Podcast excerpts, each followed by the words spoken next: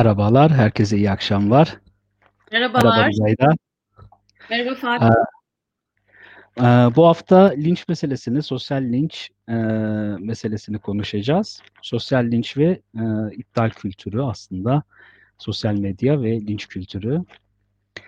Bu konu biraz ilginç. Şimdi linç denince benim aklıma şey geliyor hep sahne olarak, Orta Çağ sahneleri geliyor. Elinde kazması küreğiyle insanları linç edenler geliyor. Bir şeyde denk gelmiştim. Sanırım bir magazinde. İşte ekonomist olması gerekiyor. Şeyden bahsediyordu. Eee, yaşadığımız çağa dijital orta çağ diyordu.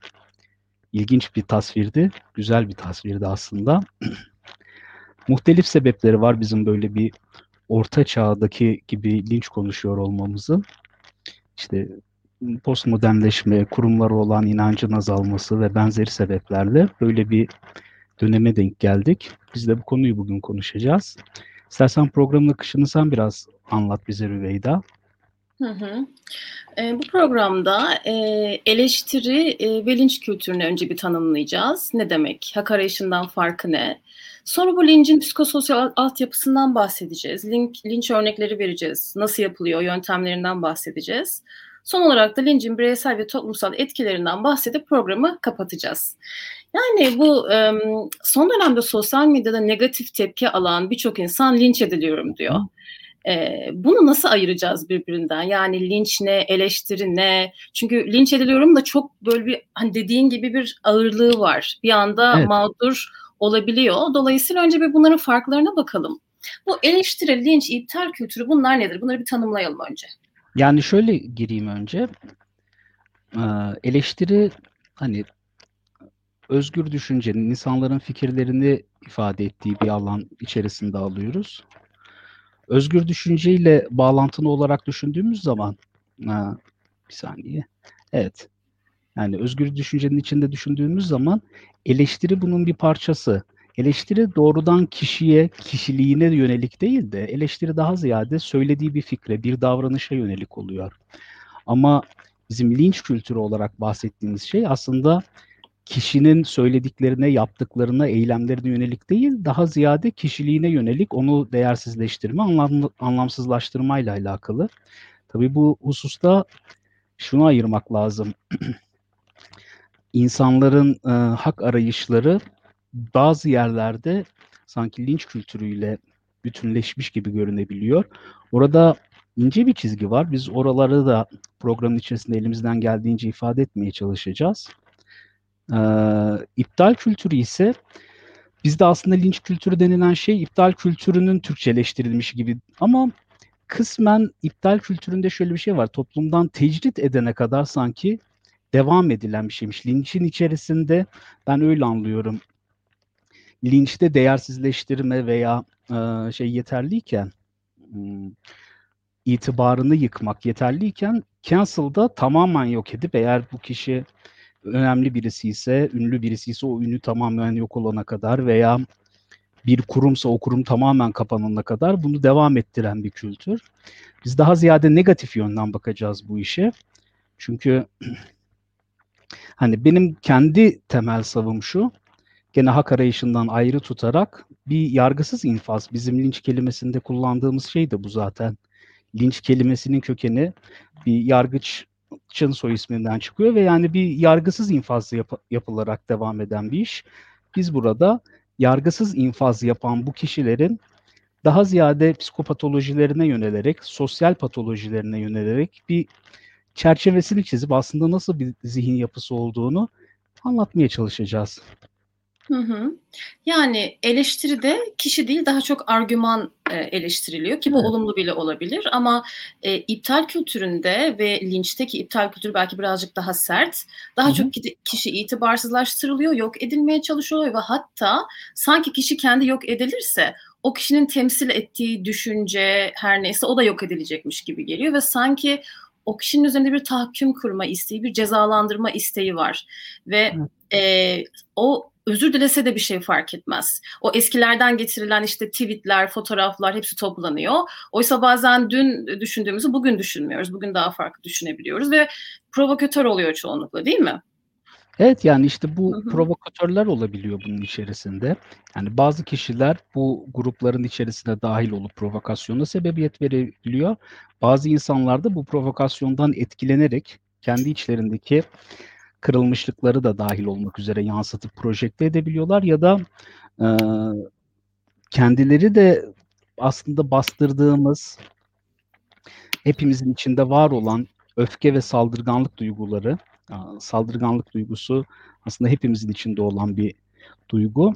Bu duyguyu açıklı açığa, açığa çıkartabilecek e, sosyal zemini bize hazırlıyor ve bu sosyal zemin hazırlandığı zaman insanlar bu güruhun içerisinde katılıp kaybolabiliyorlar. Evet. Çünkü e, öfke ve hınç birbirinden farklı. Yani uzun zamandır e, biriktirdiğimiz e, belki sosyal adaletsizliklerle belki başka şeylerle bir öfke olabilir ama onun hınca dönüşmesi artık öfkelendiğin için vurmuyorsun. Sadece vurmak için vuruyorsun. O noktaya geliyorsun. Evet. Peki, şimdi birazcık bunun e, daha psikolojik altyapısından bahsedelim. Fatih, her insan linç eder mi? Her insanın içinde böyle bir kapasite, potansiyel var mı? Ya da kimler linç eder? Biraz bundan bahsedelim. Söyle, az önce söylediğim gibi yani hepimizin içerisinde ben o şiddetin olduğunu düşünüyorum. Uygun zemin ve ortam olduğu zaman veya yeter yeterince travmatize olduğu zaman kişi bu açığa çıkabilir. Ben şeyden bakın mesela çok öfkeli olduğunuz bir anda sizin de travmatize edildiğiniz bir meselede bir linç varsa bir anda kendinizi bu grubun içerisine katılmış bulabilirsiniz. Benim şahsi fikrim burada. Yani çok net olmamakla beraber gene de dürtü çatışma kuramından kısaca söyleyeyim yani Freud'un söylediği şey bizim doğuştan getirdiğimiz o idimiz e, vardır. Saldırganlık ve cinsellikle alakalı.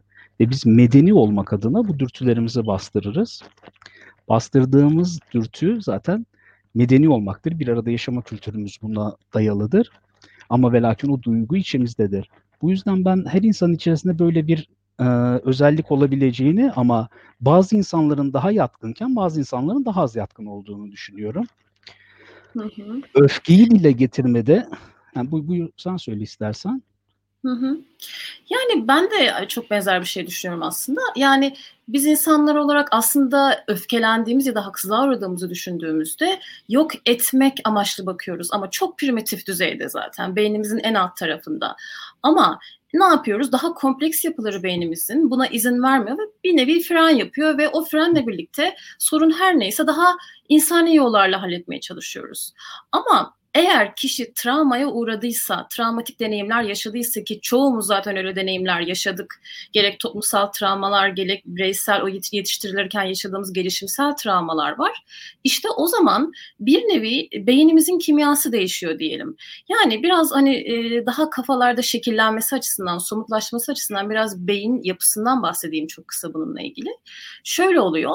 E, amigdala bizi tehdide hazırlayan taraf, beynimizin orta kısmındaki e, yani biz te- tehdit hissettiğimizde dışarıdan bir tehlike geldiğinde yanan ve bizi ona hazırlayan taraf travma yaşayan insanlarda çok daha aktif çalışıyor.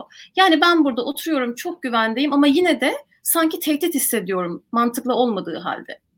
Ve onu aksi olarak da ön taraf yani şu alnımın arkasındaki prefrontal lob dediğimiz daha e, komplike işlevlerden sorumlu taraf yani karar verme, düşünme, mantıksallaştırma vesaire daha e, o, o tarafta daha az çalışıyor. Ve daha da trajik olan bu dediğin ikisinin arasında bir bölge var. Anterior cingulate, cingulate cortex. Buna ACC diyelim. İsimlerinde hiçbir önemi yok. Mantığı anlamak önemli. Bu taraf bizim acıyı hissettiğimiz ve sadece kendi acımızı değil başkasının acısını hissettiğimiz ve ona empati duyduğumuz taraf. Yani biz bu ikisiyle yani o duygu içgüdüler ve mantık arasındaki bağlantıyla birlikte dürtüs yani duygularımızı düzenleyebiliyoruz. Çok ani bir şey olduğunda kendimizi sakinleştirebiliyoruz. Eee ya da e, daha makul düşünebiliyoruz. Mentalizasyon dediğimiz kendimiz zihnimizi anlama, ötekinin zihnini anlama taraflarımız kuvvetli oluyor. Ama travma yaşadığımızda ne yazık ki o veriler gitmiyor. Çünkü o kadar büyük bir acı ki o zaman işte kapasitemiz düşüyor. Yani ne oluyor? Empati seviyemiz azalıyor, dürtüselleşiyoruz, kendimizi sürekli tehdit altında hissediyoruz. Sürekli sanki hayatta kalma modunda yaşıyoruz. Öyle söyleyeyim. Aslında hani bunu anlatıyorum. Birçoğumuz da öyleyiz yani baktığında ve insanların kendi davranışlarını kontrol altına alabilmeleri ancak kendilerini güvende hissettikleri ve iç huzura sahip oldukları zamanda olur. Ve sosyal medyada artık her şey o kadar açık ki yani bir açıyorsun bir sürü travmatik ağır haberler görüyorsun ve hepsine maruz kalıyorsun. E zaten kendininkiler de var. Bir noktadan sonra artık orada duyarsızlaşıyorsun, hissetmemeye başlıyorsun. Buna e, kolektif donukluk diyorlar. Yani kolektif olarak donduk. Bu nasıl oluyor?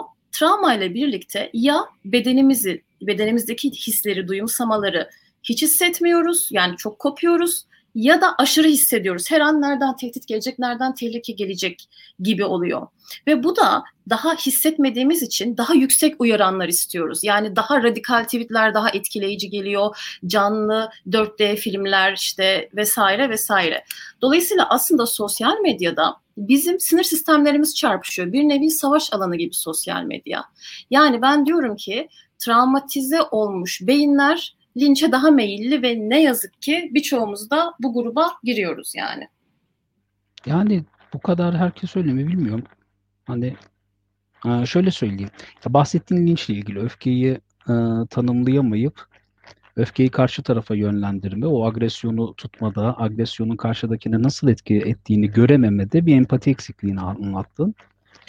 Bu empati eksikliği Dediğim gibi yani travmatize edilen kişilerin özellikle yetiştirilme ça- çağında engellenerek, travmatize edilerek büyütülen kişilerin başkasının acısını hissetmesinde zaten bütün nörolojik çalışmalarda bize aynısını yani prefrontal korteks defekleri veya bahsettiğim ACC'di sanırım. Hı hı. Benzer defeklerin olmasını gösteriyor. Ama ve lakin sosyal medya linçinde bir ekstrası daha var. Mesela normal linçi yapan kişi o e- öfkeyi yani sokakta linçi yapan kişi öfkesini e, gösterirken hı hı.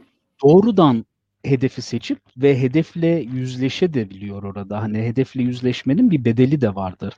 Bu kavgaya giderken karşı tarafta ne olacak ne bitecekle ilgili o öfke kontrolle ilgili bizi frenleyen dış gerçeklikle de ilgili meseleler var.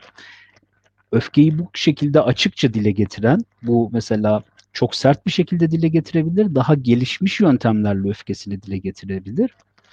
Ee, bu kişilerin günlük hayatta e, ego kapasiteleri gelişmişse yani öfkelerini ifade edebilecekleri yöntemleri fazlaysa başka bir şey karşımıza çıkıyor. Ama sosyal medya linçinde karşımıza çıkan mesele şu. Bir bariyerin arkasına saklanma, gizli bir şekilde taş atma. Taşı atıyor da kimin attığını gör, e, atan da onu görmüyor. Atıldığının da çok farkında değil. O arkadan bir taş atıyor. Sanki e, bana şeyi hatırlatıyor, çağrıştırıyor. Pasif agresif bir kişiliği, agresyonu var. Bu agresyonun sebebinin haklı olup olmamasını bilmiyorum. O konumuzdan bağımsız bir şey ama öfke pasif agresif bir yerden çıkıyor. Bu bazen... O zaman Fatih burada seni çok kısa durdurayım. Ee, o zaman e, madem şuna da geçiyoruz. Yani bu linç edenlerin psikolojik özellikleri ne olabilir diye sorduk biz kendimize. Sosyal linçten mi? Linçten mi söylüyorsun? Sosyal linçten bahsediyoruz artık. Yani artık normal linçten bahsetmiyoruz. Ee, dolayısıyla aslında biraz onlardan bahsedelim. Yani anonimlik arkasında saklanabilecek yapıların pasif agresif yapılar olduğunu söylüyorsun. Öyle olmasını Bunu... bekliyorum. Hı hı. hı. Bunu biraz açar mısın? Yani pasif agresif. Nasıl olurlar? Yani temel hikayesi şu pasif agresif bireyi otoriteyle ilgili doğrudan yüzleşmesi e, geciktirilmiş veya bununla ilgili ciddi korkularının olması gerekiyor. Bu korkular gerçek olabilir. Ne kadar olduğunu bilmiyoruz ama pasif agresif kişinin ger, e, gerçek olması pasif agresif kişiliğinin de var olmadığı manasına gelmiyor. Bu korkuları ömrünün bir döneminde yaşamıştır. Bu yüzden doğrudan karşı tarafa e, öfkesini belirtememiştir. En basit örneği şeydedir. Ödipal çatışma dediğimiz nevrotik vakada yani pasif agresifi geliştiren babayla olan, otoriteyle olan çatışma konusunda özellikle sorduğum soru şudur. Otorite ilk ne zaman veya babaya ilk ne zaman cepheden karşı çıkıp hayır demeyi becerebildin? Bu önemli bir meseledir gelişmede. O otoriteye hayır demeyi geciktirmiş, ertelemiş kişiler daha pasif agresif kişilik geliştirmeye, bu tarz yöntemleri öğrenmeye daha meyillidir. Çünkü hayatta agresyonu içinde kalacaktır, yapacak bir şey yok. gerçekten bir baskı altında kalmış olabilir. Kendi baskısı ifade de edemediği için içeride kar topu etkisiyle iyice birikmiş de olabilir ve bunu ifade ederken de bir pasif agresif için uygun alanlardan bir tanesi sosyal medyada karşısındakini linç etmek olabilir. Evet, evet. Bu pasif agresif yapıların genelde aileleri ya çok öfkeli ve katı oluyor ya da e, genelde duygular çok bastırılmış oluyor. Yani annemleri eğer annemlerin sevgisini alacaksam ebeveynlerimin onların dediklerini yapacağım. Yani görevlerimi yerine getireceğim. O yüzden de müthiş bir bastırma var ama bu bastırma da tabii ki o öfke bir yerden çıkacak ve çok pasif çıkıyor. Bunlar hani e, devlet memurları imzayı bir beklersin, iki saat imza beklersin, tek bir imzadır vesaire. Hani o yapıyla biraz benzetirdi bir hocamız. Gerçekten hmm. de çıldırtırlar yani o başka bir öfke. Ve e, burada anonimlik olduğu zaman e, ödül ve ceza yani daha doğrusu şöyle daha netleştireyim. Ne yazık ki çoğumuz ödül ve ceza yöntemiyle büyütülüyoruz. Yani bir şeyleri yaparken içsel motivasyonumuzla bir sorumluluk bilinciyle değil de görev gibi. Yani onu yapmazsam ceza alırım, yaparsam ödül alırım gibi. Tamam anonimlik olduğu zaman zaten kendi içimde bir değer ya da bir sorumluluk bilinci de yoksa, bu sadece dıştan bir şekilde geliyorsa o zaman ben de o süper ceza da yemeyeceğim zaten bunu yaparım. Hatta ödülüm de var. Ödülüm ne? Bazen benim attığım tweet alanında uzman bir profesörün attığı tweetten daha çok beğeni alacak ve ben e, yalnız hissetmeyeceğim. İşte neyse altta kalan e, o yeterli hissedeceğim. Bir gruba ait olacağım falan filan. Yani e, o, o var ya anonimlik gerçekten çok tehlikeli. Bir de o pasif agresifliğin otoriteyle olan derdinde haklısın. Aslında ben daha çok linç edenlerin e, birçoğunun gerçekten otoriteyle sorunu olduğunu düşünüyorum. Bunu da e, bu ilk konuyu yapalım dediğimiz zaman benim aklıma şey geldi. Saldırganla özdeşim diye bir kavram var. Bu da şu demek. Genelde birçoğumuz otoriter ailelerde zaten büyüyoruz. Yani bu ne demek? İşte çocukların istek ve ihtiyaçları genelde ikinci plana atılır. Ee, baba daha radikal, daha ön plandadır. Ne diyorsa o olur. Çocuk kendi kendini kötü hissettiği zaman anne baba çocuğun kötü hisleriyle kalamazlar ve çocuk kendi kötü hislerini bastırır, inanılmaz çaresiz hisseder ama öyle bir kurban, öyle bir acı ki bu acıya katlanamayacağı için karşısında olan saldırganla, yani saldırgan dediğim o literatürde öyle geçtiği için e, ebeveynlerinin o kötü tarafıyla özdeşleşir. Yani ne olur? Kendi saldırgan olur, kurban da öteki olur. Yani ben sosyal medyada linç ettiğim insan kurban zaten. Bu konuda iyi hissediyorum. Oh ben kurban değilim, o kurban. O da beni tatmin ediyor. Beni iyi hissettiriyor. E zaten öte yandan empati de yani bir insana biz ahlaki olarak değerlendirmek için onun niyetini okumamız da önemli. Yani niyet nasıl okunuyor? Mimiklerden okunuyor. Sosyal medyada ne mimik var, ne ses tonu var, Dolayısıyla hani bu da e, belki linçte etkili olabilir. Bir de e, şeyi de ekleyeyim yani bu e, sebeplerden şey var göreli yoksunluk diye bir şey var. Yani senden daha iyi koşullarda yaşayan insanlara bakıyorsun çok daha iyi koşullarda bir şey masu başına bakıyorsun falan. Sonra kendini daha yoksun hissediyorsun öyle olmamana rağmen. Hele bir de ego kapasitelerin düşükse. O yüzden e, mesela bu tarz bir sürü fenomenin linç edilme sebebi de böyle de bir şey olabilir e, diye düşünüyorum. Son olarak da aklıma gelen bu konuda e, sosyal medyanın e, ya da internetin diyeyim çok fazla bilgiyle ve çok belirsiz bilgiyle teyit edilemeyen bilgiyle dolu olması ve bizim beynimiz boşlukları sevmiyor. Seçici algıyla istediğimiz bilgileri alıyoruz. Nitekim algoritmalar da bize onları gösteriyor zaten ve boşlukları kendi fantazilerimizle dolduruyoruz. O anlattığım e, içgüdülerimiz aslında daha aktif ama biz onları mantıksallaştırarak kendimize bir e, yol çiziyoruz. Böylece tasmin de oluyoruz. Ya işte bu söylediğin boşlukları doldurma meselesi veya o ahlaki zemini bulma meselesi bireyde dediğin gibi ama kısmen de ben linç kültürüyle ilgili bir şey söylemek istiyorum burada. Yani hı hı. bu kültür olması bir normal statüsüne gelmesi linçin bireylerin böyle arzuları olabilir, bireylerin böyle eğilimleri olabilir ama bizim şu anda yaşadığımız Hı. bence asıl problem bireylerin bireysel sıkıntılarının normalleşerek kültürün içerisinde e, kabul edilir bir hale gelmiş olması. Hani tekrar en başa söyleyeyim. Orta çağda gör, görmeyi beklediğim bir şeydi. İnsanlar bir araya geliyorlar ve birisini yok edene kadar devam ediyorlar. Çok Hı hı. basitçe söylüyorum. Yargısız infaz. Şimdi bu yargısız infazda insanlar nasıl kendinde bu hakkı buluyor? Bu çok garip geliyor. Tamam hikayeyi ben de okuyorum. Twitter'da denk geliyorum. Diyorum, diyor ki işte şunu şunu yaptı bu kişi de. Yani en azından hukukun temel ilkesidir ya. Karşıdakinin bir savunma hakkı vardır. Bizim savunma hakkıyla bile karşılaşamadığımız yerler var. Tamamen e, yok ediliyor. Bu kültür, bunun bir kültür haline ve norm kültür haline dönüşüp normalleşmesi söylediğin şekilde e, şeye yol açıyor.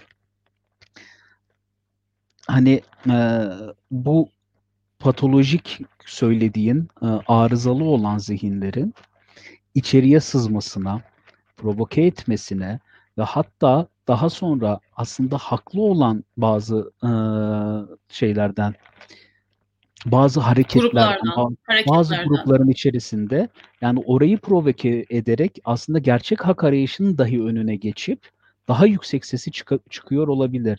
Bunlara müsaade etmemek bilmiyorum nasıl olacaktır. Bence işte insanların kendisinin de bir kontrol edip ne yapıp ne ediyor bir bakması lazım.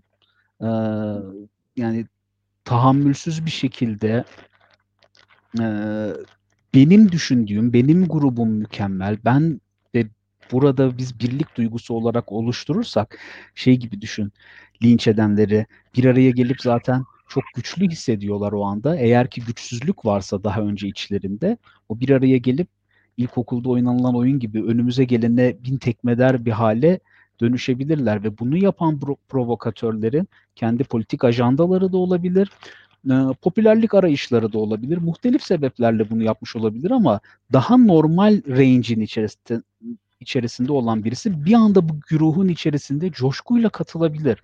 O yüzden otokontrolümüze geri dönebilmemiz lazım.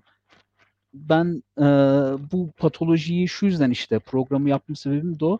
İyi kötü biraz tasvir edebilerek ederek daha e, bizim gibi insanların buraya katılmasında iki kere düşünmelerini sağlayabilirsek ne mutlu bize hı. Peki şimdi şöyle ama bazı gruplar yani buna sistemik e, travma, sistemik şiddet diyorlar. E, belki ekonomik durumlar, sosyal, kültürel e, sebepler ya da bilmiyorum muhtelif sebeplerden dolayı toplumda ötekileştiriliyor, dışsallaştırılıyor. Yani sen gidiyorsun bir okula aynı okul başka bir çocuğu almayabiliyor. Mesela bir çocuk sırf e, çok açık tenli diye doğuda böyle bir sürü e, gördük yani danışanlarımızdan sıkıntı yaşayabiliyor da çok koyu tenli diyor batıda sıkıntı yaşayabiliyor. Yani ten renginden tut işte cinsel yönelim olabilir e, ya da sadece kadın olduğu için de olabilir. Bir sürü şeyler o kadar çok birikmiş öfke var ki ve aslında belirli hareketler bu öfkeleri haklı olarak bir hak arayışı dahilinde gösteriyorlar ve aslında bu öfkenin çıkması da normal ve aslında olması da gerekiyor. Yani bu öfke çıkmazsa e, sıkıntı ama bu öfke çıkarken aralarındaki bazı belki e, bireysel patolojileri yüksek olan kişilerden olan bir şeylerin bu hareketlere mal edilmemesi de gerekiyor. Çünkü o zaman bu insanların hak arayışları da bir noktaya kadar e, zarar görüyor diye düşünüyorum. Tamam. Çünkü e, daha programın başında söylediğim gibi yani mesela travma yaşamış ya şöyle diyeyim diyelim ki öfke hissediyorum.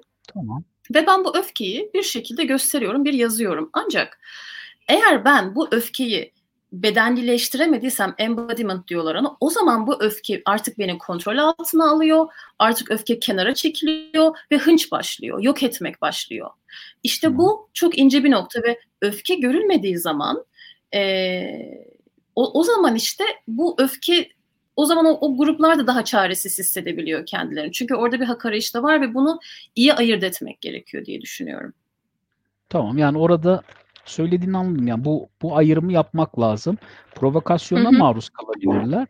Provokasyondan öte şöyle bir şey de olabilir. Ben de onu söylemeye çalışıyorum. Agresörle özdeşleşme dediğin gibi yani biz bir araya geldik ve artık güçlüyüz dediğin zaman orada grup dinamikleri ortaya çıkıp gene tabii ki fitili ateşleyen bir alfa provokatörün olması muhtemeldi. Ama o birlik duygusunu yarattığı güç grubu agresörle özdeşleşmiş hale getirebilir. Sosyal medya lincinde yapılan iş bunun çok light bir versiyonu aslında. Yani daha medeni bir yerde doğrudan kimseyi linç etmiyor ama en ekstremini söyleyeyim işte. Ruanda'da olan Hutu Tutsi savaşını anlatmıştım gibi geldi bana. Şimdi hangisi hangisine başlattı? Sanırım e, Hutular Tutsilerin e, baskısı boyunduruğu altında yaşıyorlardı. Daha sonra diğer grup iktidarı ele geçirdiği zaman bunun hıncını çıkartmış oldu. Bütün bu hak arayışlarında da buraya dikkat etmek gerekiyor bence. Hak arı, ararken bir anda agresöre dönüşmemek lazım. Evet. O agresöre dönüşmek aslında başladığın yolda yok etmek istediğin, başta yok etmek istediğin canavara dönüşmek demektir. Ve bunu da ahlaki bir zeminle yapmak aslında e, kendi kendine o e, yani kendi kendini şeye getirerek, meşrulaştırarak yapılmaması gereken bir şeyin de normal şartlarda yapmayacakken yani normalde yapmayacak bir insan bunu görebilecek ama o güruhun içerisinde o ahlaki zemini de sağlayarak bir anda agresörle dönüşüp bunu yapabilir. Ben bunu buna değinmek istedim. Yani Migron ilgili... deneyi geldi aklıma sen öyle deyince evet. değil mi? Migrum deneyi o e, Nazi Almanya'sından sonra e, insanlar merak ediyorlar. Yani nasıl bu kadar insan e, böyle bir e, soykırım yapabiliyor, nasıl bir insan bu hale gelebiliyor diye ve bununla ilgili bir, bir sürü deney yapılıyor sonra. Tabii bunlar çok fazla ve bizim zamanımız da kısıtlı ama belki Migrum'dan bahsedebiliriz. E, o birazcık daha sanki otoriteye itaatle ilgili gibi daha çok dikkatimi çeken bir tanesiydi benim. Evet yani o Milgram'da şey var çok kısaca bahsedersem e, otorite emir verdiği zaman otorite emir verdiği zaman kişiler bu emre itaat ederek e, deneyde şöyle bir elektrik veriliyor. Yale Üniversitesi'nde yapılan bir deney. E, denekler alınıyor ve deneklerin karşısında yan odada elektrik bağlanmış kişiler olduğu söyleniyor ve denekten istiyorlar ki e, sen e, düğmeye bastıkça oradaki kişiye elektrik verilip işkence yapılacak. İnsanlar başta ıkmık deyip yok deseler de zamanla e, yani bir süre içerisinde bu emre itaat edip elektrik veriyorlar ve dereceyi artır dedikçe insanlar düğmeye basmaya devam ediyor. Burada şu var tabii ki gerçekten elektrik verildiği yok ama şunu gö- görmüş oluyorlar. Emir aldığı zaman insanlar otoritenin onayı ve emrini aldığı zaman işte o içerideki öfkeyi çıkartabiliyor.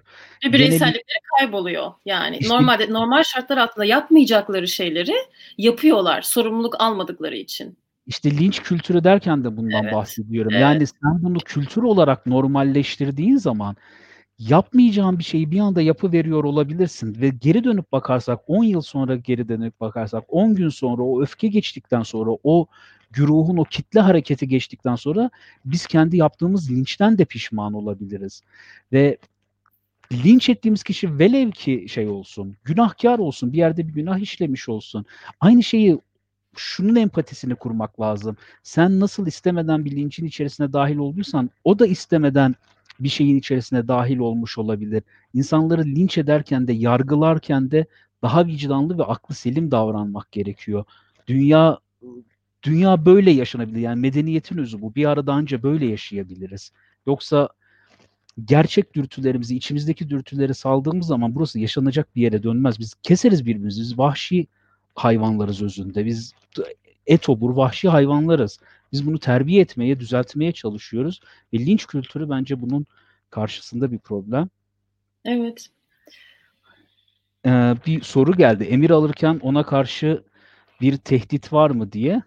Yani evet diyeyim. E, emir alırken Yok, Migram'ın deneyinde tehdit yok. Yani o zaten her şekilde Migram'ın deneyini soruyorsanız eğer e, para alıyor. Yani bir denek olarak yani çıkıp da gidebilir de yani. Sadece otorite olarak gördüğü kişi orada görevli kişi diyor ki devam edeceksin deneyi. Hani diyor ki elektrik veriyorum bu kişi iyi değil devam edeyim mi diyor. Devam et diyor. O da ediyor. Ha stres hissediyor. Stres semptomları oluyor. Devam etseler bile deneklerde ama devam ediyorlar.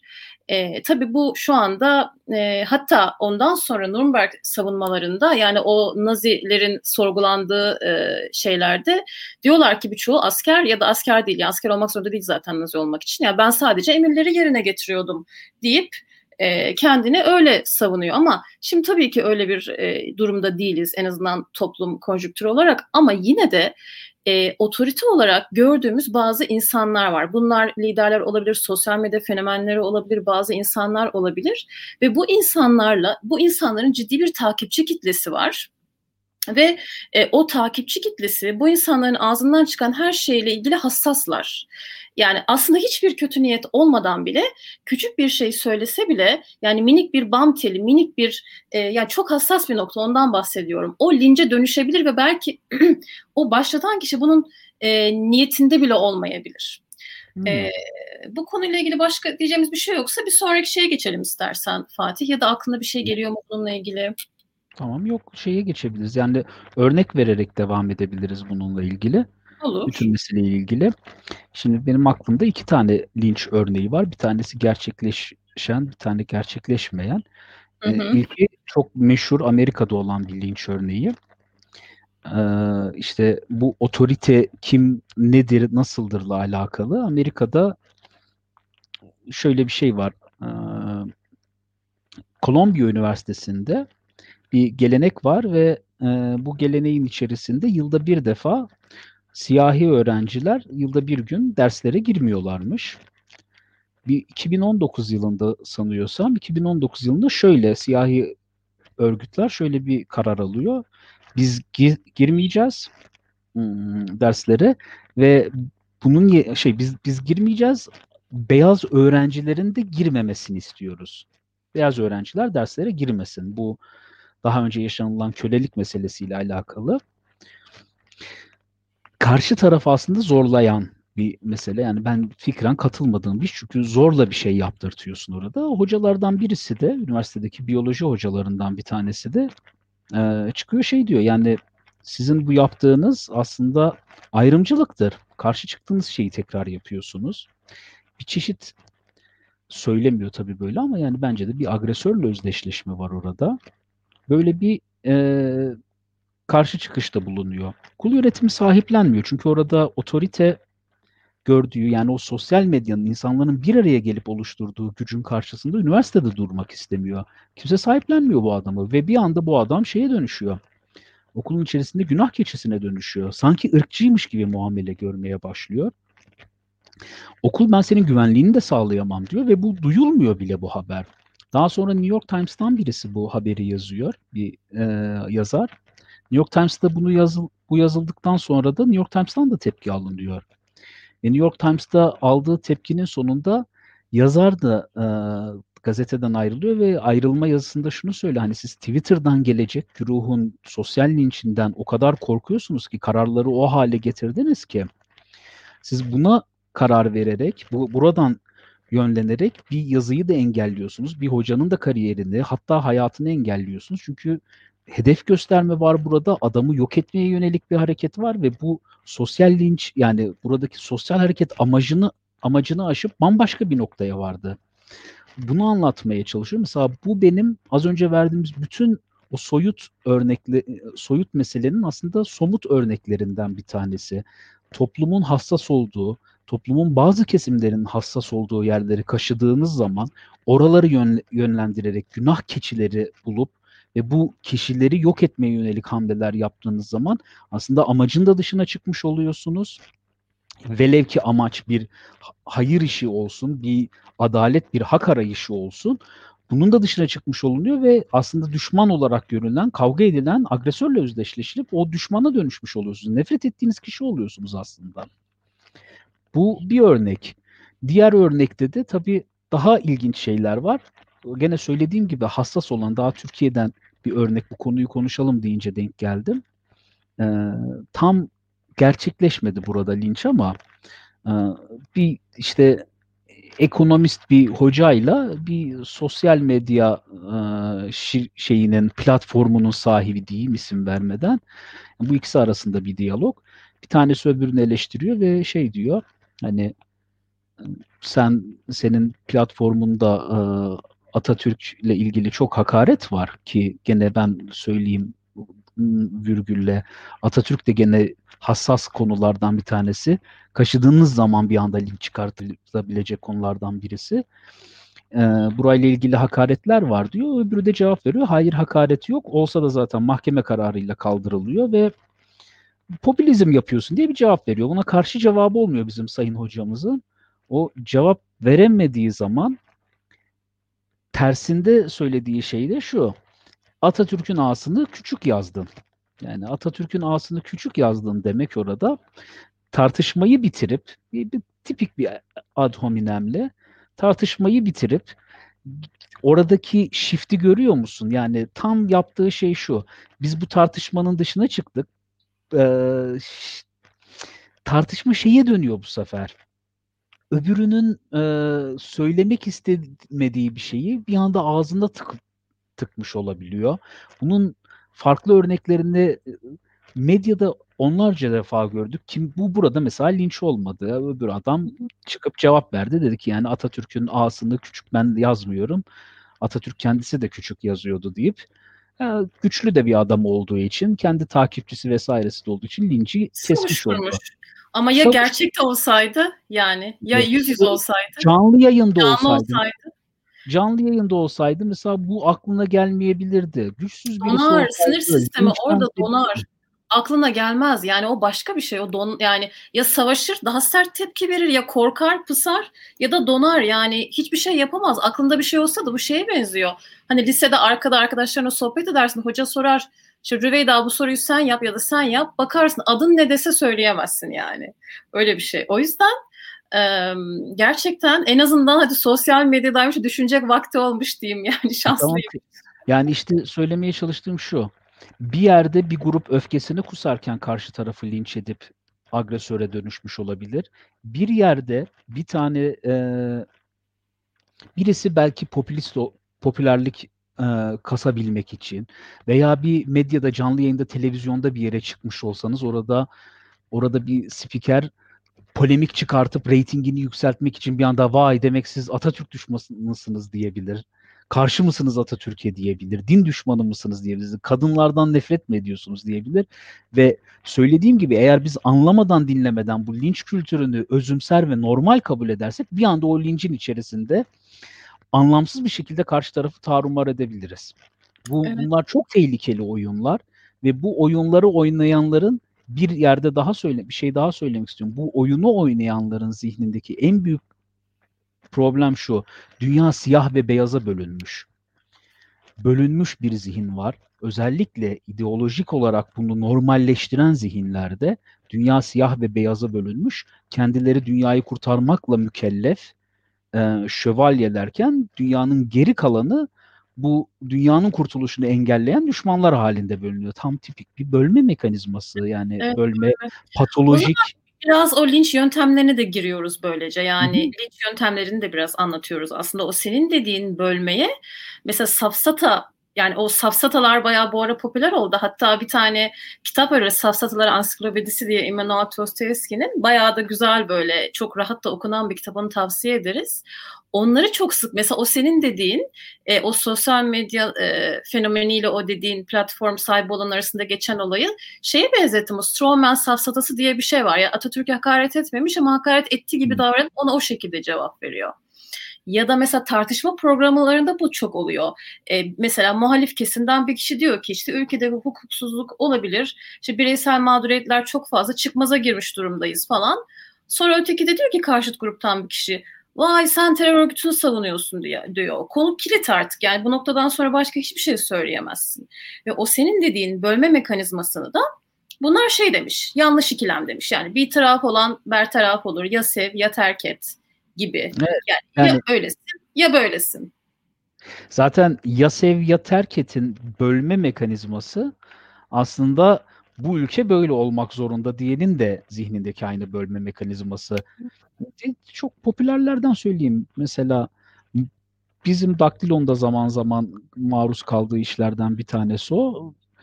E, muhalif olman gerekiyorsa yani sen bu mahalledeysen şey oluyor yani linç genelde şeylere yöneliyor zaten. Bizim mahallemizdeysen bizim mahallenin kuralları var. O mahallenin otorite abileri var. O otorite abilerinin verdiği kurallar var. Sen bu kuralların içerisinde oynarsan buyur gel. Eğer bu kuralların dışarısına çıkıyorsan Seni bu mahallede tutmayız zaten linç ederiz. Genelde zaten linçe uğrayanlar da herhalde ben konuyu hızlı bir şekilde ileriye de götürüyorum. Yani şey o, o şey e, kara koyun etkisi diyorlar ona. Black Shift Effect. Yani o mahallenin içinde mahallenin genel görüşüne farklı bir şey söylüyorsan eğer direkt gö- gönderiliyorsun. Yani şey gibi bir partideki bir kişi kendi bireysel kanısına dair bir şey söylüyor. Ama o birkaç gün sonra onun istifasını duyuyoruz. Sanırım buna örnek verdi ama ondan önce bir iki tane daha yöntem konuşalım bence. Yani bu safsataların mantığı beyinde şu. Hani size ilk seferinde dedim ya bu içgüdülerimizle davranmaya başlarız ama sonuç olarak bir şeyleri mantıksallaştırmam lazım. O boşlukları doldurmam lazım. Bunları safsatalarla yapıyorum. Yani aslında inanmak istediğim şeye inanıyorum ve karşı tarafı da inandırmak için akıl yürütme hatalarıyla dolu savlar ortaya atıyorum. Şey e, ilginç ya sadece Türkiye'de de değil. E, 2019 yazında e, şey Fransa'ya bir seyahate çıkmıştık. Bu e, Arthur'un ünlü bir tane ormanı varmış Broceliande diye güya efsanesi orada geçiyormuş. Orada bir yerde kalıyoruz bir tarihi bir mülk. Oranın da işleten sahibi bir adam hatta böyle marki falan o sohbet ediyorduk falan şey dedi ya hiçbir şey konuşamıyoruz dedi. Burada dedi Reductio ad Hitlerium yapıyorlar sürekli dedi. Yani ne konuşsak dedi Nazilere Hitler'e bağlanıyor dedi. Yani tartışma uzadığı zaman hemen faşist oluyorsun, ırkçı oluyorsun. Belki senin fikrin ben ya belki ben öyle düşünüyorum dedi. Belki benim düşüncem bir tane düşüncem Hitler'le benzer ama o kadar yıkıcı bir düşünce de değil dedi. Ya o bile ondan mesela şey yapıyordu. Bir de mizah da soru soracağım sana. Yani bu mizah çok kullanılıyor sosyal medyada. Artık hep argümanlar mizah üzerinden dönüyor. Bu mizah linç etme midir? Nasıldır? Ee, onunla ilgili ne düşünüyorsun? Yani mizah şeydir. Mizah ilk başta söylediğimiz eleştirinin içerisinde olabilir. Hı hı. Yani orada mizahla ilgili ya yani öfkenin zaten bir şey dışa vurumudur. Öfkenin daha gelişmiş bir dışa vurum yöntemidir. E, mizahın kökünde öfke vardır yıkıcı bir taraf vardır ama sosyal olarak kabul edilebilir bir normdur bence. Ha, olgun bir savunma mekanizması. Olgun bence. Şey, yani orası... Eser Yenenler'in linç diye bir şeyi vardı ee, birkaç ay önce bilmiyorum hala devam ediyor ama böyle ünlüleri çağırıyordu. Onları işte linç edilen tweetleri vesaire gösterip onlarla eğleniyorlardı falan. Şey diyor buna e, Sapolsky, zayıfların gücüdür diyor mizah. Yani e, sosyal hayatta birazcık daha geri plana itilen insanların daha çok mizah kullandığını söylüyor. Peki şimdi birazcık daha bu lincin bireysel ve toplumsal etkilerine geçelim. E, zamanımız da çok azaldı zaten. Yani bu lince daha çok kimler maruz kalıyor? Biraz ondan bahsedelim. Senin daha dediğin şey gibi değil evet, mi? Ben onu tekrar söyleyeyim. Hani lince daha çok maruz kalanlar aslında kendi mahallesinin içerisinde yan komşusundan mahallenin daha küçük, sayıca güçsüz veya daha şey insanları mahallenin e, daha güçlü, kalabalık güruhu tarafından linç edilir.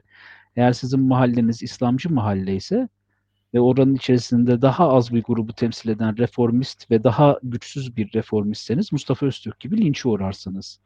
Eğer sizin mahalleniz e, seküler mahalle ise seküler mahalle Türkiye için söyleyeyim. Seküler mahallenin içerisinde sol cenahın e, söylediği bir argüman varken siz liberal bir e, alternatif sunarsanız lince uğrama olasılığınız yüksektir.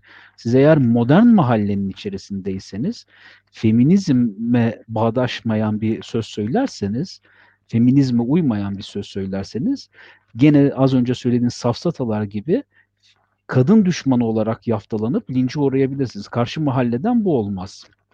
Benim bütün gördüğüm bu. Yani kimse karşı mahallede aleni bir şekilde kadın döven, kurşunlatan türkücüye söylüyorlar. Sağ kulağından girip sol kulağından çıkıyor. Kimsenin de duyduğu ettiği de yok.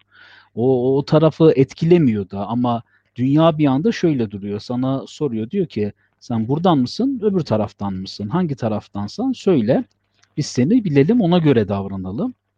Bence en büyük etkisi bu oluyor. Kutuplaşmayı artırıyor ve her mahallenin, her kutbun kendi içerisinde bir hiyerarşi oluyor sözüm ona özgürlük bir özgür alan yaratmaya çalışırken aslında özgürlüğün dışında düşünce özgürlüğünün dışında bir alan yaratmış oluyor. İnsanları korkutuyor, bireyselleşmeyi engelleyip cemaatleşmeyi artırıyor ve bu cemaatlerin içerisinden de kimse kusura bakmasın pek bir şey de çıkmaz. Cemaatleşme sadece kavga doğurur. Başka da bir şey doğurmaz bence. Hı hı, Ben hep travmadan gidiyorum ama yine aklıma onunla ilgili bir şey geldi. Yani sağlıklı bir insan yabancıya merakla bakar. Yani acaba bu ne diyor vesaire daha merak eder, daha açık görüşlüdür. Ama daha yani dediğim gibi o sıkıntılı yani o travmatik zihinler hep korkuyla bakar. Yabancı olduğumu korkarlar. Yani benim mahallemde nasıl bir yabancı var? Hemen o grup içi şeyi arttırır yani yanlığı. Peki lince uğrayan bir insanın psikolojik e, durumlarından da bahsedelim e, ne yapar, nasıl hisseder, e, muhtemelen eğer sağlıklıysa e, sebep sonuç ilişkisini kurup belki birazcık daha destek de almayla atlatabilir ama eğer e, ağır narsizm varsa muhtemelen çok yoğun bir utanç yaşayabilir. Hatta e, bu çok e, kötü ama şeye bile gide intihara bile gidebilir. Örneklerini de hani göre da olabiliriz. Fakat eğer yine ağır narsizm o zaman hiç umursamaya da bilir değil mi? Yani o antisosyala falan gidiyorsa ben şahit olduğum var. Hı hı. Yani kimsenin ismini söyleyemem de bu Me Too hareketinin içerisinde gerçekten bir predatör, saldırgan birisi. Onun da adı geçti. Hı hı. Hiç yani umursamadı, bir şey de söylemedi. Hı hı. E, bir iki tane öyle e, cevap verip sallamadı. Adama da bir şey olmadı. Yani o kadar antisosyal kişilere linç etki etmez. Yani bu sosyal lincin bir etki edeceği yoktur. Kırılganlıkları yoktur. Hı hı narsisizm yani şöyle ifade edeyim. Eğer siz alkışlanıyorsanız, attığınız tweet 10 bin like aldığı zaman kendinizi çok iyi hissediyorsanız 10 bin tane de yuhalama mesajı geldiği zaman çok da kötü hissedersiniz. Bu onunla doğru orantılıdır. Kimse kendini şey zannetmesin. Yani alkışla mükemmel olunmaz. Yuhalamayla kötü birisi olmaz. Bunun ne kadar bu gerçeğe hakim ve sa- sahipseniz o kadar kırılganlığınız azalır. Tabii bu lafta öyle yani ben hiç kırılmıyorum demek gerçekte olmayacak bir şey. Yani o, o der Hı-hı. o dervişlikte insan çok nadirdir ya.